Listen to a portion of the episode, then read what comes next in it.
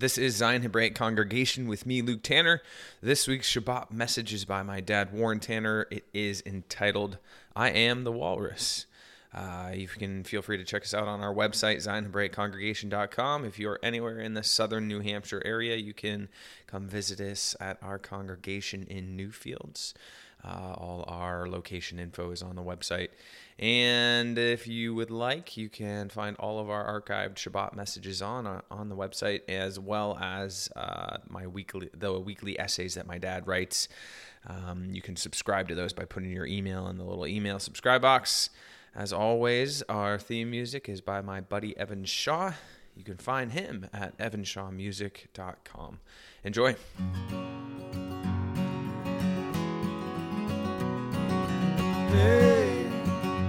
Mighty warriors arise.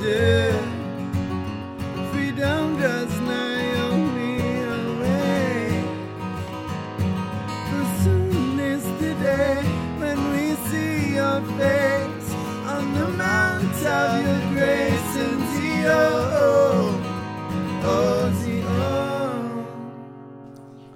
All right, Shabbat Shalom. Good to see you today. We're still doing our in home thing. And uh, glad we can at least meet and uh, fellowship and focus upon the Word of God. Today, we're going to be looking at a couple different passages, one just briefly and one quickly. So, if you want to get ready, you can turn to Deuteronomy 14 and stick a finger there, and then go to Psalm 106 and stick a finger there. And when we've got our fingers all stuck, then I'll pray and we can get started. So, Deuteronomy 14, Psalm 106. Right? Let's pray. Father, we thank you that we can get together and fellowship and focus on your word and just uh, hit for me as i always like to think this is like a reset button. You know to kind of kind of wash away the, the previous week uh, and give us a new start for the days to come. And, and i thank you that your word is a part of that process that renewing that refreshing that reset button. And thank you we can come to it every day and have you just do your work in our hearts through the uh, truth of your word. Ask that you'll be pleased today that we'll uplift Yeshua, our Savior, and that he'll get all the glory in his name. Amen. all right, so I have entitled this, and don't ask me how I got there. This, this that I'm giving you today is literally hot off the press. I was finishing it up when everybody was getting here. So, so you're going to have to bear with me. I had a whole other message that I worked on, and I still might preach that one uh, next time. But this one is, is, even though it's hot off the press, it's, it was baking in the oven quite a while, more or less. And I just coalesced it, and it will coalesce today. So I am entitling this, I Am the Walrus. I am the walrus. Anybody remember the song, the Beatles song? Beatles? I am the walrus. Walrus. True, true. Yeah. So that that's from the uh, album, the Magical Mystery Tour. It was sandwiched in between the Beatles' White Album. Uh, I'm sorry, uh, I think it was Sgt. Pepper's. Lonely Hearts Club uh, Band, and then uh, Magical Mystery Tour, then the White Album. And I was never big Beatle fan, but those were the three that I had. And so it was interesting, and it's been so long that I, I totally forgot when it came out, but it came out in November of 67, which would have made me at the time 13.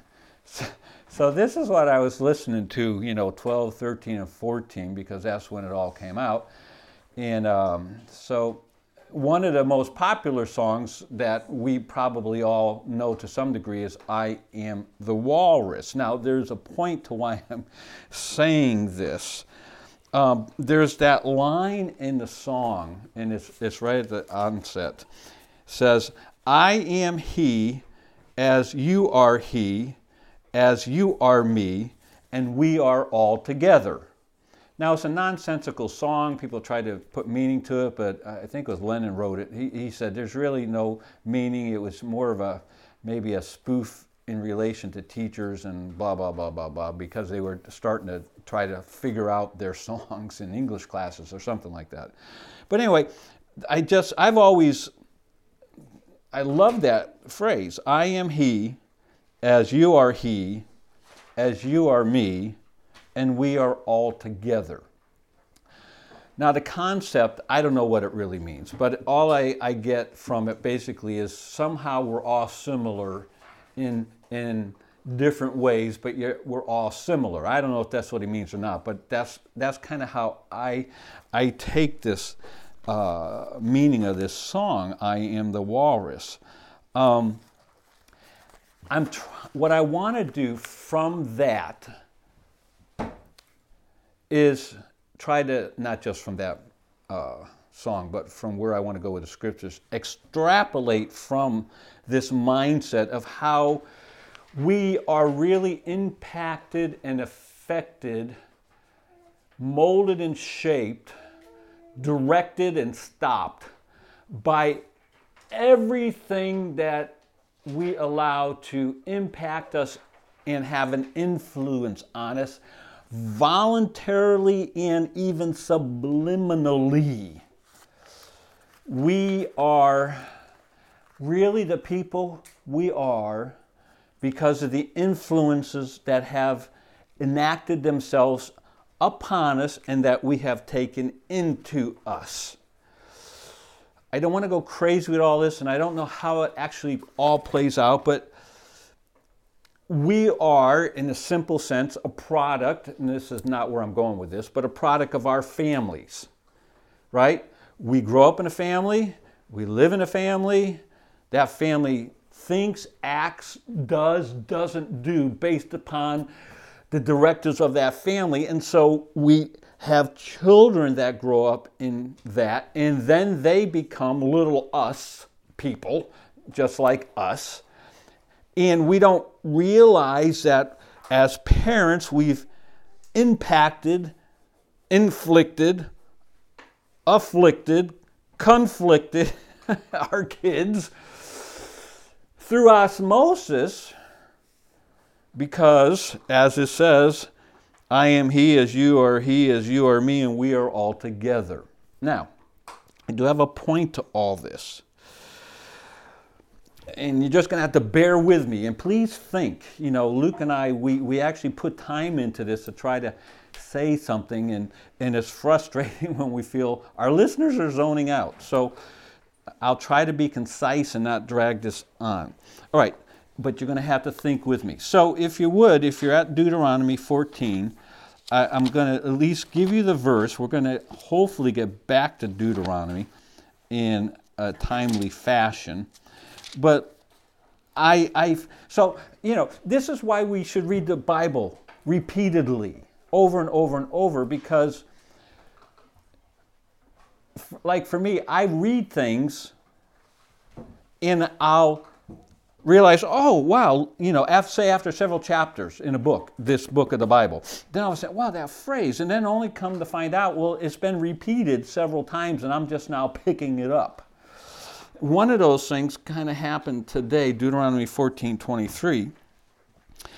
And thou shalt eat before the Lord thy God in a place which he shall choose to place his name there the tithe of thy corn, of thy wine, and of thine oil, and the firstlings of thy herds and of thy flocks. And then this part here that thou mayest learn to fear the Lord thy God always. Emphasis on learn. This is where I want to be today. So, God, he, He's done certain things in His Word through His instructions He's given us certain things to do and not do.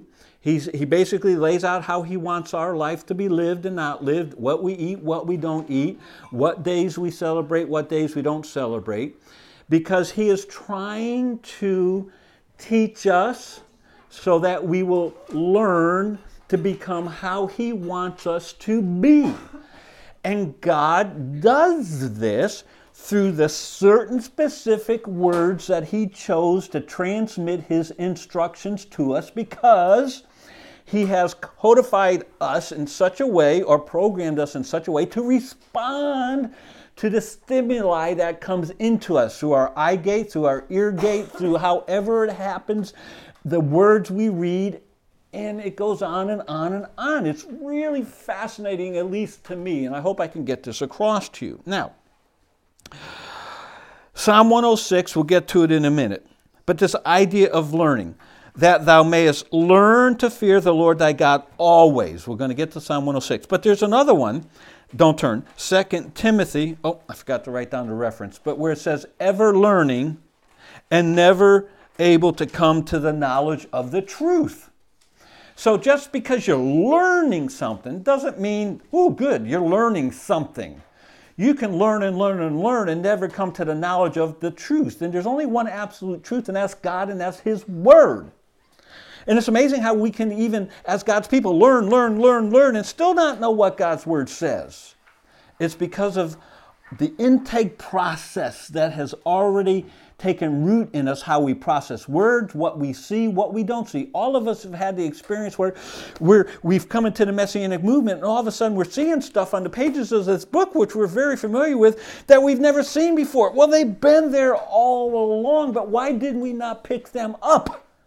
Because we're programmed through being an independent theological Baptist or a new or as a, an evangelical Christian, certain truths, certain things, certain words on the page jump out at us because that's how we've learned the Word of God.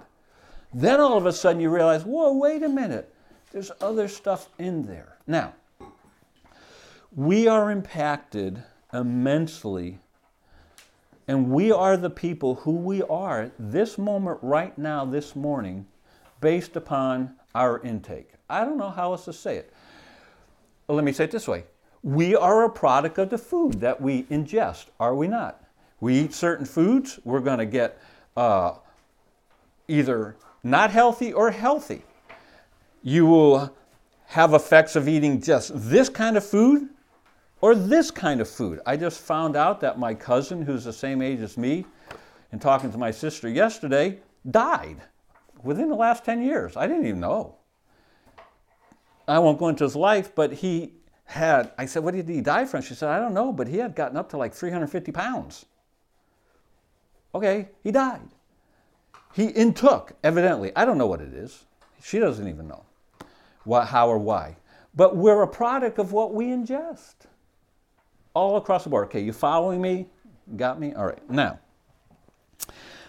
this idea of learn, learn means to accustom oneself to anything to accustom oneself to anything. So if you learn, okay, let's say the multiplication f- tables. I taught it that little girl first or second grade in my bus while I was driving when she wasn't on. I taught her the times table through up through th- six, up through six times table.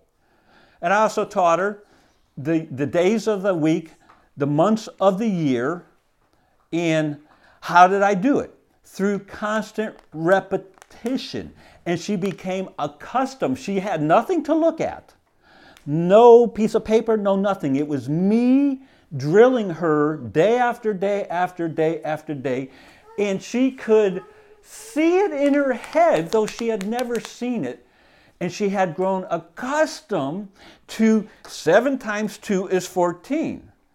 Okay, or it, 2 times 7 is 14. So once we got through some of that, just to stretch her a little bit, I did it through all these tables. All right, let's do it this way. 2 times 3 is 6. Okay, then she learns the three tables. Well, she didn't pick it up, but I said, if 2 times 3 is 6, what do you think 3 times 2 is? She'd think, oh, 6. Okay, and I started teaching her the connection to all this, and she became accustomed to what the answer would be just because of how she learned it.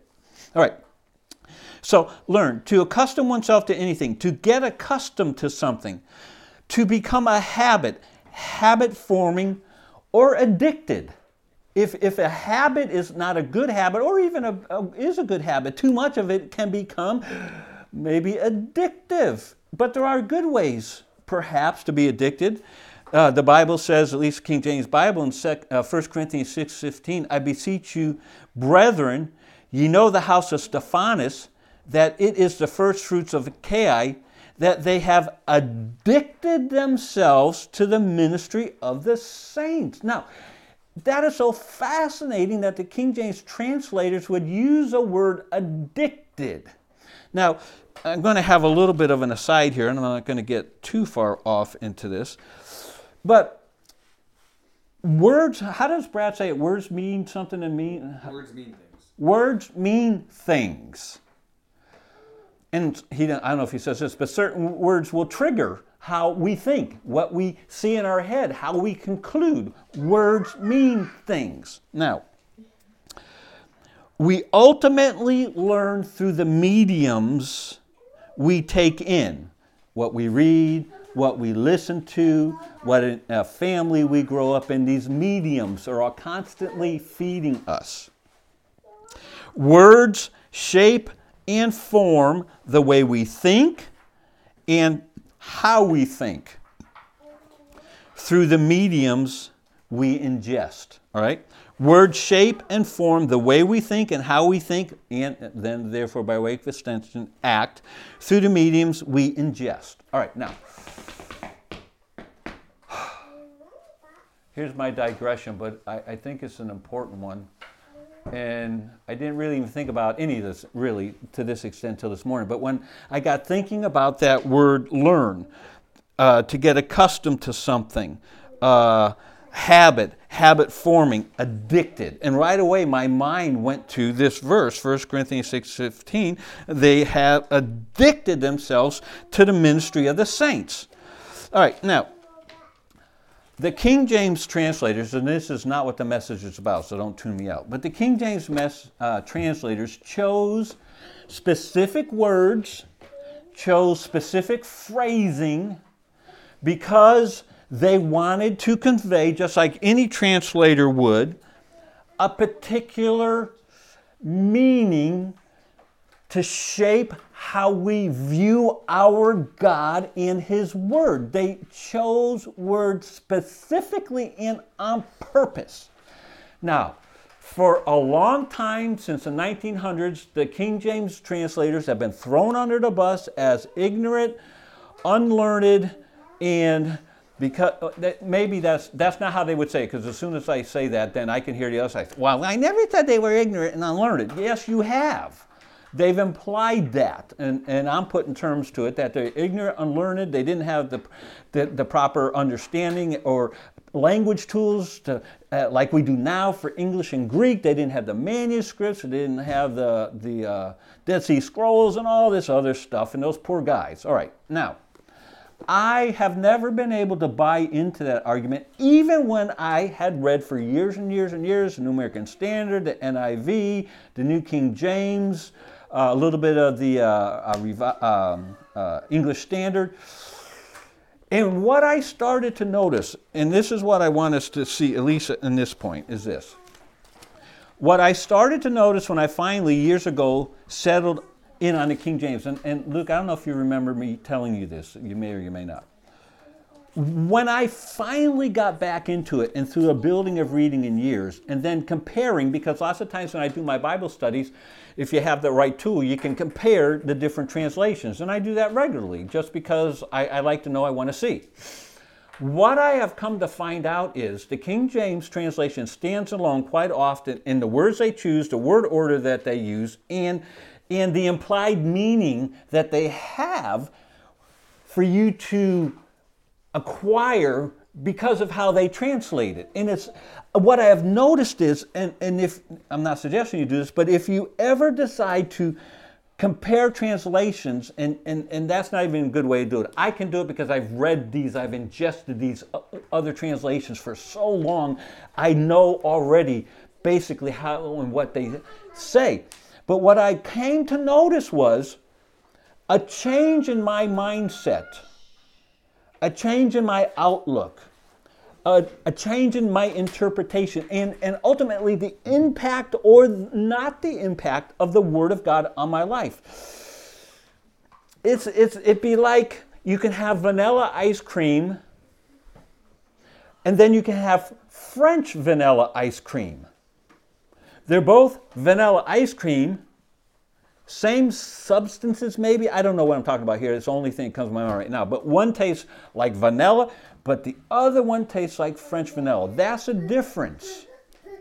All right, I got to try to get through with this. I noticed that the words and wordings in virtually all other translations impacted my mindset differently, subtly, subconsciously than the word, wording, and phrasings of the King James version. This is where I, I, I said, I even mentioned this to Luke. Do you remember ever mention this to you? You might not. Okay, it doesn't matter. The King James translators purposely and specifically chose the words and phrasings that they did on purpose, as do all translators. This is not my message, but I have to get this in here because it so fits.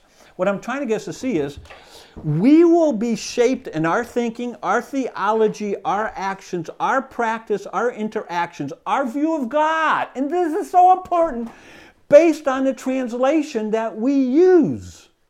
The King James gets thrown off to the side as not even worthy of being in the arena of worthy translations when I argue that it is the one that we should use above all others because it has a proven history of people who changed the world prior 1900 which was most of the, all the mission work and, and everything the spread of the gospel hugely not all of it to the fruit of where we are now. All right. Got that? Understand that? Okay. Uh, did i beat that enough? Got it. uh, all right, all right, okay. Now I'm going to move on, but I want that to the side as we go on in our life and, and how important it is, I think.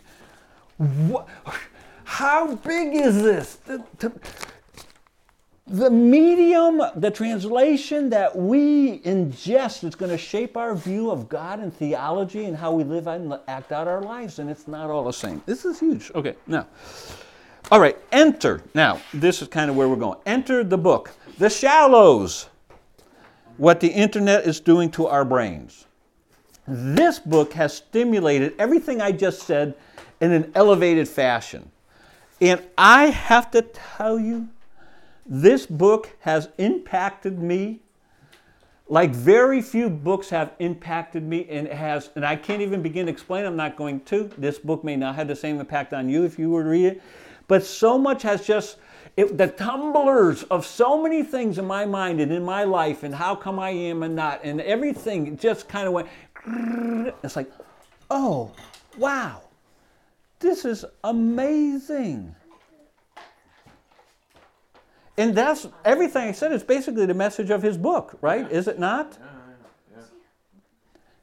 now, that in and of itself is encouraging because I've said this prior to this book, that's why I mentioned you, Luke, about what was happening to me a year or two ago with all the years of reading the King James. It's like, uh, there is something happening inside of me that is almost like rewiring my, my brain, my conception of God and everything because of the translation, because of the words, because of the word order of the King James Bible. Do you remember saying any of this? Like maybe, maybe not. Anyway, probably didn't impact you at the time because you hadn't read the stupid book. This book, and this is not a stupid book. This book just just was so good because it verified what I have been thinking in my own head. As an example, this was all this was prior to this about the translation of the Bible that we use and how what we ingest is going to shape us and change us. You have to, if you haven't, read my blog, uh, Be Transformed, the story of a slug. I give three paragraphs from the, or sections from this book that explain what I can't go through and explain to you right now on how the external stimuli we take in makes us who we are and why God gave us the, He implanted into us the Holy Spirit to be that translator, that, that thing that extrapolates what God wants us to get from Him in His Word. So, enter this book, The Shallows. It's greatly impacted me, my slug. All right, here's, here's the thesis of the book as I understand it. So I'm not blaming him if I'm wrong. This is my thesis from the book as I understand it. I just said it. What we take in and how we take it in creates patterns and habits within us that help determine who and what we are and how we think and act. Am I correct on that? Is that a good thesis? Yeah. Pretty good, right? Yeah. That's pretty good. What we think, uh, sorry, what we take in and how we take it in creates patterns and habits within us that help determine who and what we are and how we think and act. Now you say, no great revelation. I know that. No, read the book, start reading the Word of God, and uh, contra- I don't know how you can do it. I, that's, I don't even want to go down there. All I know is I am so grateful for this, as I say, stupid book. I don't mean it that way. For, for this book. Now, this guy is not saved. He's not a Christian. He's an evolutionist. He, he says at one point, do I have my notes? Uh, and I don't know if I'm understanding it. Um, oh, let's see.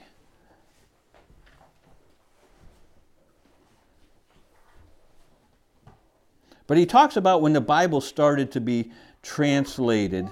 Um, and he said he says back when something to this when when the Bible was When they were printing books, first printing, uh, Gutenberg was first printing books. when Gutenberg was first printing books, the first thing he printed was the Bible, right? So he says Gutenberg printed the Bible for when it first because he's going back and telling us why the Gutenberg press and all this and it was important.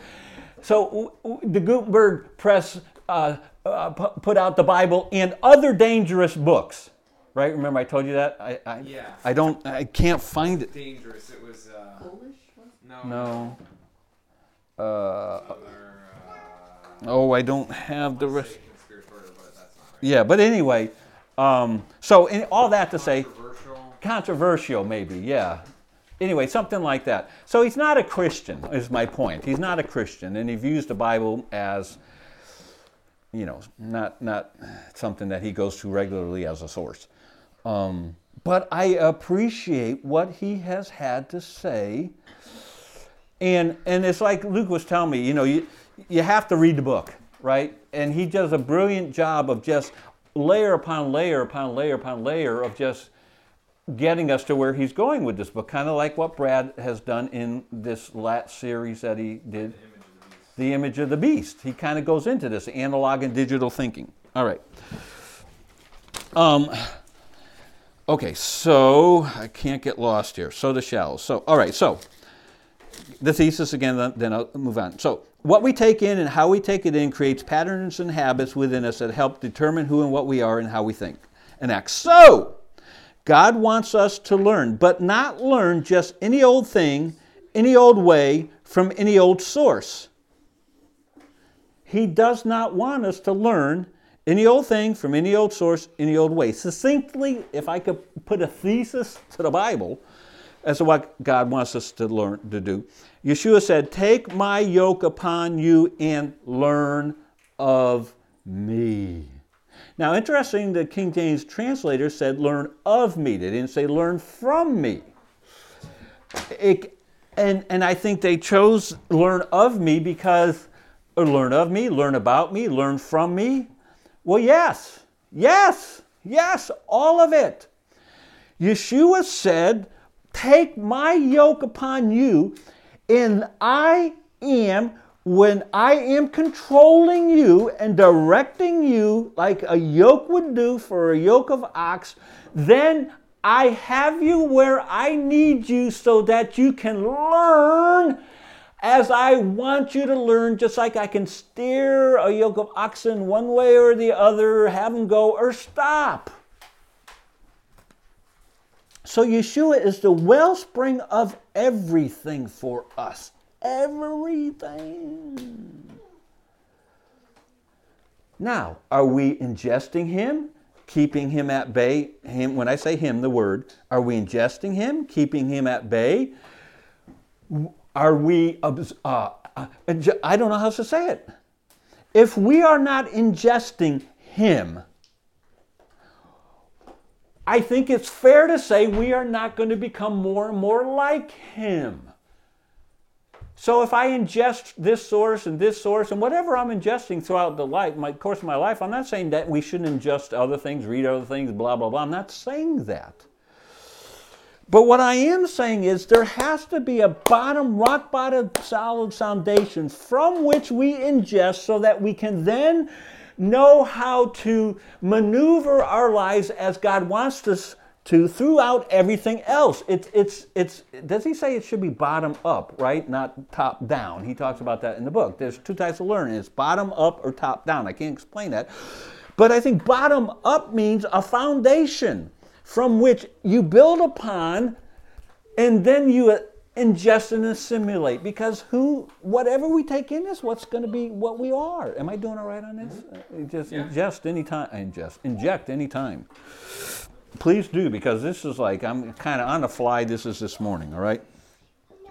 All right now so where where where am i? So da da da, i told everything then i said enter the shallows enter number two enter psalm 106 now we're in psalm 106 Okay, and I'm not going to preach a message. I, I have no message. I'm going to give you outline, maybe point out a few verses. I'm not going to. This is not all precursory. Then, then I still have to preach. No, I'm not going to do that. All right. So Psalm 106. Let me give you my working outline of Psalm 106. Why Psalm 106?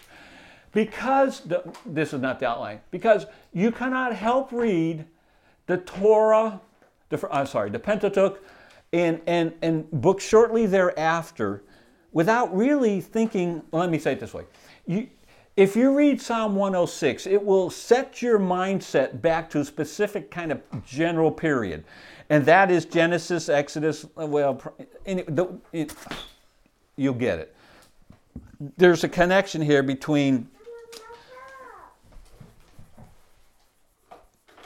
the Pentateuch and Psalm 106. And, and I say all that because I got to slow myself down, let my mind catch up with my mouth. I'm reading through Deuteronomy, and, and there was a cross reference even prior to that to Psalm 106. Okay, Psalm 106 is basically a rehearsal or a retelling of, of everything um, that they experienced. So let me give you let, let me give you the outline. Psalm 106. All right, personal verses 1 through 5, general verse 6, historical verse 7 through 46, hopeful verses 47 through 49. Um, I thought I wrote this down and, and I can't find it, and that's why I'm stumbling right now.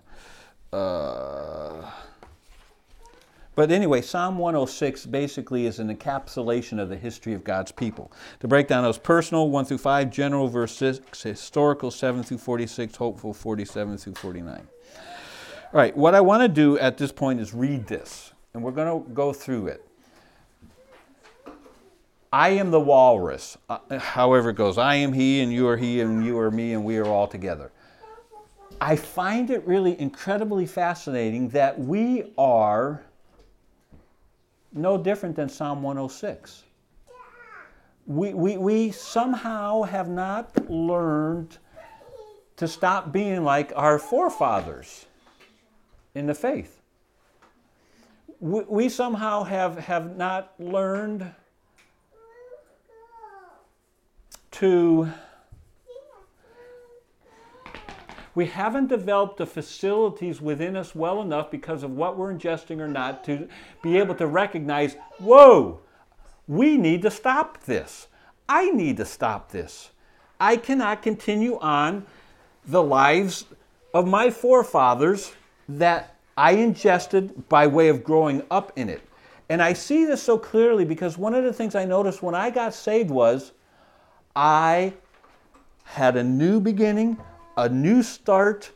The reset button was hit, and I started noticing a change because of immersing myself in the Word of God, because of Omar Adams and his, his habitual daily re- personal reading of the Word of God. I started to realize whoa, I am different now from my unsaved family. I am different from my unsaved friends. I am different than my grandparents. I'm different than anybody in my family that I know because nobody that I knew in my family to this day is saved, was saved, were saved. So there was this, this humongous difference that happened.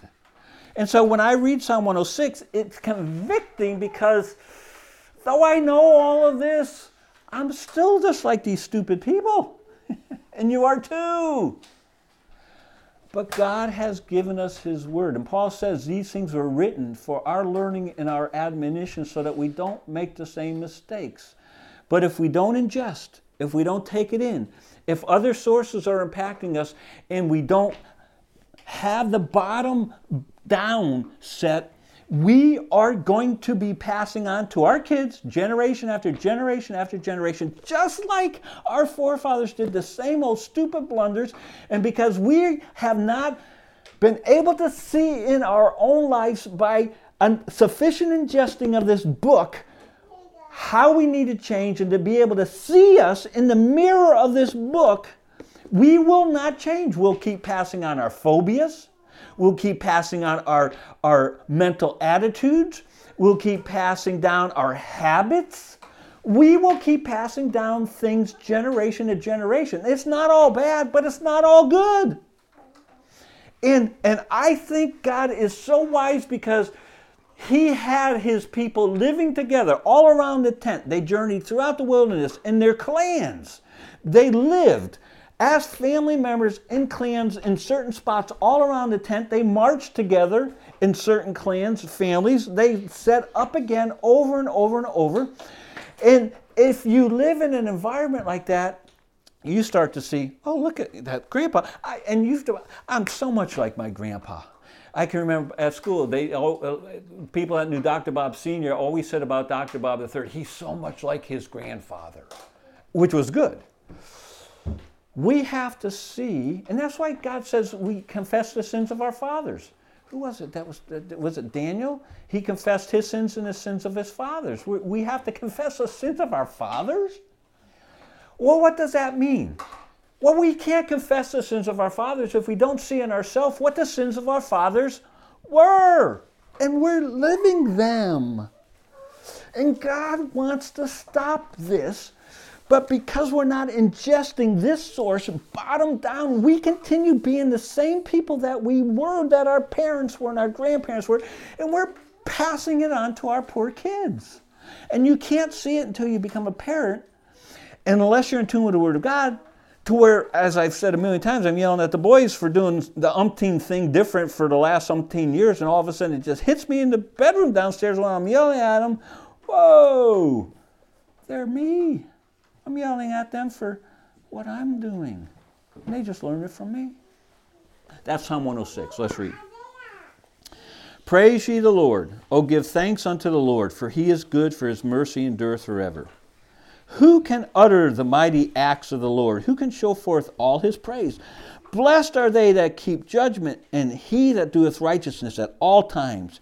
Remember me, O Lord, with thy favor, that thou uh, bearest unto thy people. O visit me with thy salvation, that I may see the good of thy chosen, that I may rejoice in the gladness of thy nation, that I may glory with thine inheritance. All right, that's the personal aspect of it. There's and me's there. All right, the general, verse 6.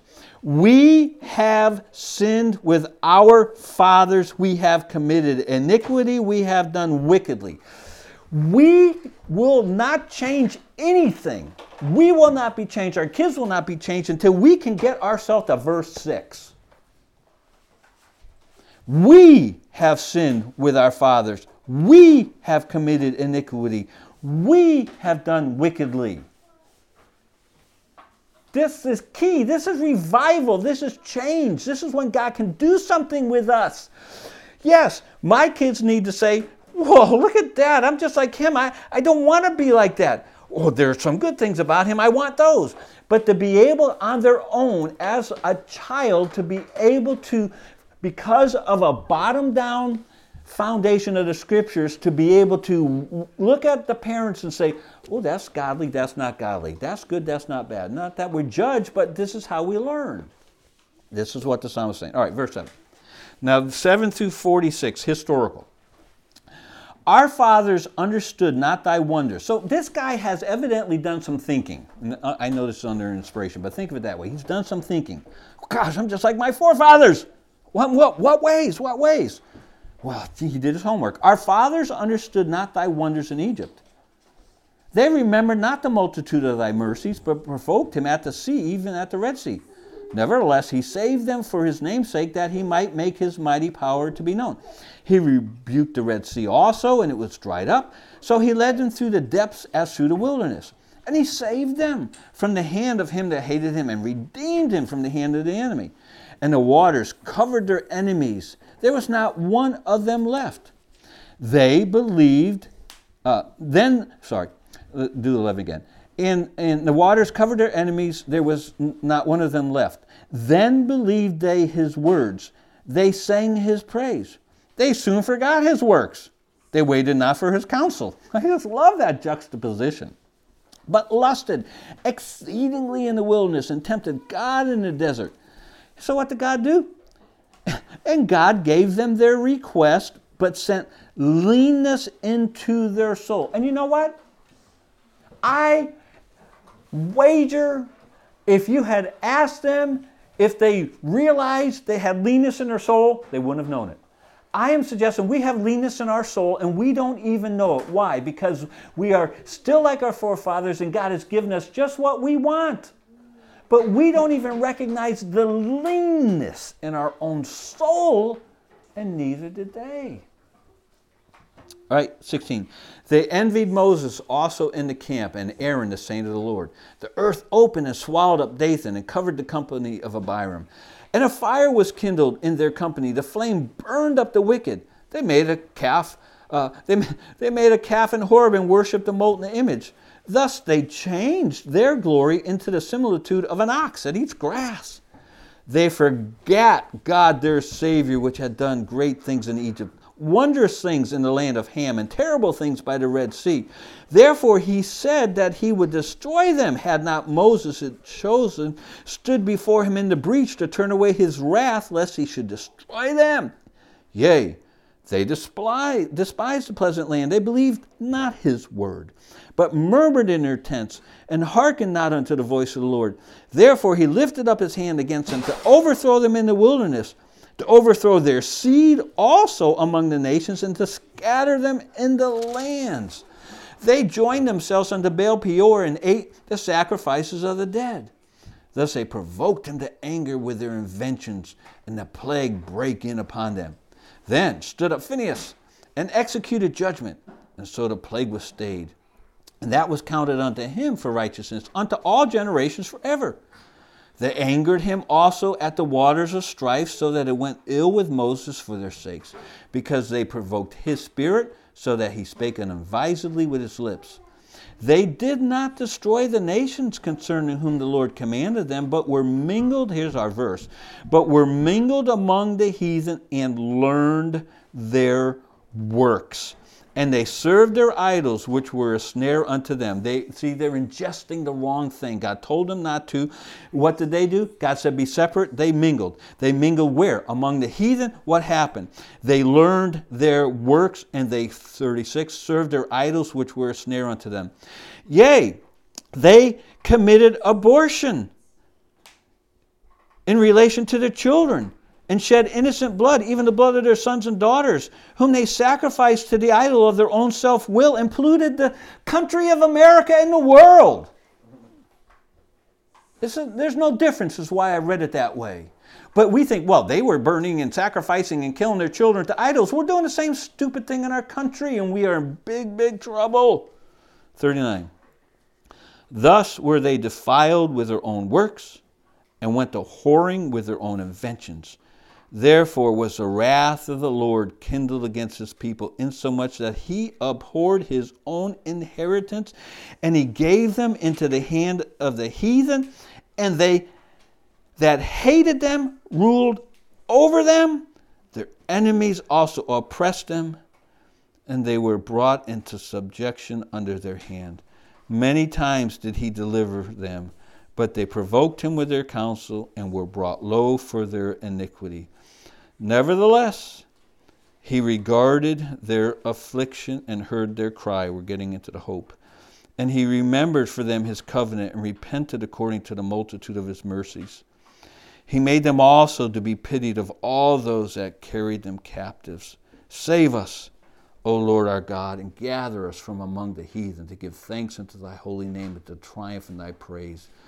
Blessed be the Lord God of Israel from everlasting to everlasting. And let all the people say, Amen. So, our verse 35 they were mingled among the heathen and learned their works. Interesting, I think this perhaps helps explain their double mindedness. It's interesting. Look at verse 12. It says in verse 12, they believe, then believed they his words. And then, uh, if you look at verse 24, it turns it right around. Yea, they despise the pleasant land, they believe not his words. So, verse 12, they believed his words. Verse 24, they don't believe his word. And that's kind of like us. We're double minded. A double minded means it's unstable in its ways. We, sometimes we trust God, sometimes we don't trust God. Sometimes we believe his word, sometimes we don't. Sometimes we obey him, sometimes we don't obey him. We're, we, we're tossed and we're double minded. And I think it's because of dualism of the influences that we're taking in. On the one side is top down. What we see, what we hear, what we ingest, what is now, what is now, what is present, what is current, what's the latest fad in Christianity, what's the latest big megachurch doing, and everything is now. That's top down. And you can only go so far down because it's generational, it's now. They, they don't, Christians today, Messianic believers today, we do not go back, as the scripture says, and remember they, they were to go back and remember their father David. And we're talking oh, hundreds and hundreds and hundreds of years. Go back, go back, go back. So let's close with this. So go back to Deuteronomy. I hope this is making sense. I'm trying the best I can. I'm going to close out with this. So, what are the things that maybe God would like us to learn as we have it in Deuteronomy? All right, there's only have what one, two, three, four, five verses that we're going to read. All right, so Deuteronomy four ten. In other words, here's a starting place for us all. So Deuteronomy four ten. Especially, I'm just going to pick these up. Especially the day that they uh, that thou stoodst before the Lord thy God in Horeb, when the Lord said unto me, Gather me the people together, and I will make them hear my words. This is the ingestion. This is where they're supposed to do bottom up. And I will make them hear my words. Why? That they may learn to fear me all the days that they shall live upon the earth, and that they may teach their children. This is so cool. This is so wonderful. This is what God did. He took them out, He, he instructed them how to be, how He wants them to be, so that they could then become now a people and a nation that would impact the world. Generation to generation to generation. It's just beautiful. How does it happen? What does He say? I will make them hear my words that they may learn. All right? Uh, 5 1. And Moses called all Israel and said unto them, Hear, O Israel, the statutes and the judgments which I speak in your ears this day, that ye may learn them and keep and do them. All right? 1423, which was our verse that got me going on all this today. 1423 uh, 22 thou shalt truly tithe all the increase of thy seed that thy that the field bringeth forth year by year repetition here and thou shalt eat before the lord thy god. He is instructing in the place which he shall choose to place his name there the tithe of the corn of thy wine of thine oil in the firstlings of thy herds and of thy flocks that thou mayest learn to fear the Lord thy God always. See, God is trying to implant into us bottom down so that we will become more and more conformed to the image of our Savior. All right, 18.9, this one and then just one more. 18.9. my Bible says, forbidden pagan practices. When thou art come into the land which the Lord thy God giveth thee, Thou shalt not learn to do after the abominations of the nations, those nations. That's exactly what it tells us in Psalm 106 they did do. Why do we think we're any different or will be any different? Unless we are taking something in to arrest the progress of the deterioration and degeneration and start rebuilding us into the image that God saved us to become. Right, last one, Deuteronomy 31. And two verses, 12 and 13. Uh, gather the people together, men and women and children, and thy stranger that is within thy gates, that they may hear. Again, it's, it's this whole thing, this is communal thing. We are all together in this. Get everybody together. I, God's saying, I want you all on the same page, thinking the same thing, acting the same thing, being instructed the same way. So gather the people together, men and women and children, and this, thy stranger that's within thy gates. Why? That they may hear and that they may learn and fear the Lord your God and observe to do all the words of his law, and that their children, which have not known anything, may hear and learn to fear the Lord your God as long as ye live in the land whither ye go over Jordan to possess. So, that's it. We are the walrus. It just depends on what walrus, walrus we choose to, to follow after. Who are we? What are we to be like? Why do we assemble? Why did God have congregations? Why did God does God tell his people to assemble and to, to do certain things and live certain ways? And well, everything I've already said, because thankfully for me, and you you know, I'm always laughing to the party, but this book somehow caused it is causing it to all coalesce. And, and I finally am able to kind of see so many things that makes so much sense. And so, in essence, my blog, Be Ye Not Conformed, don't be conformed to the world, but be ye transformed by the renewing of your mind that you may prove what is that good and acceptable and perfect will of God. Well, how do we do that? What's the agent? It's the Holy Spirit living within us.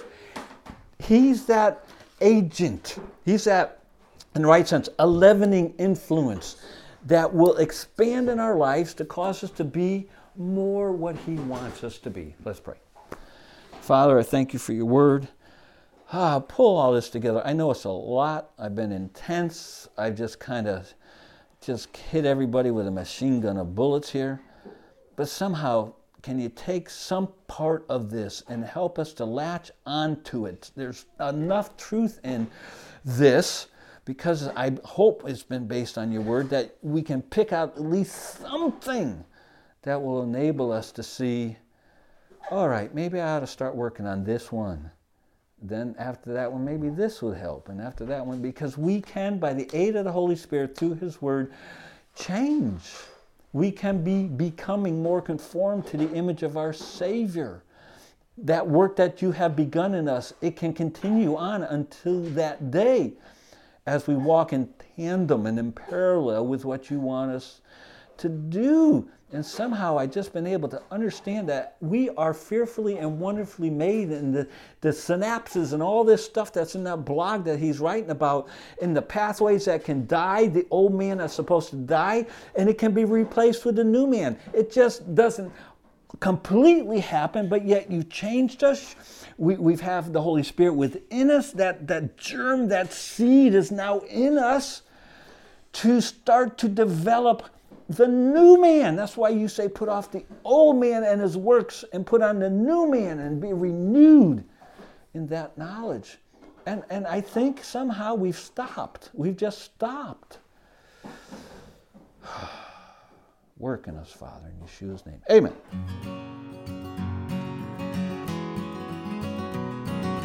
Hey, mighty warriors arise, yeah.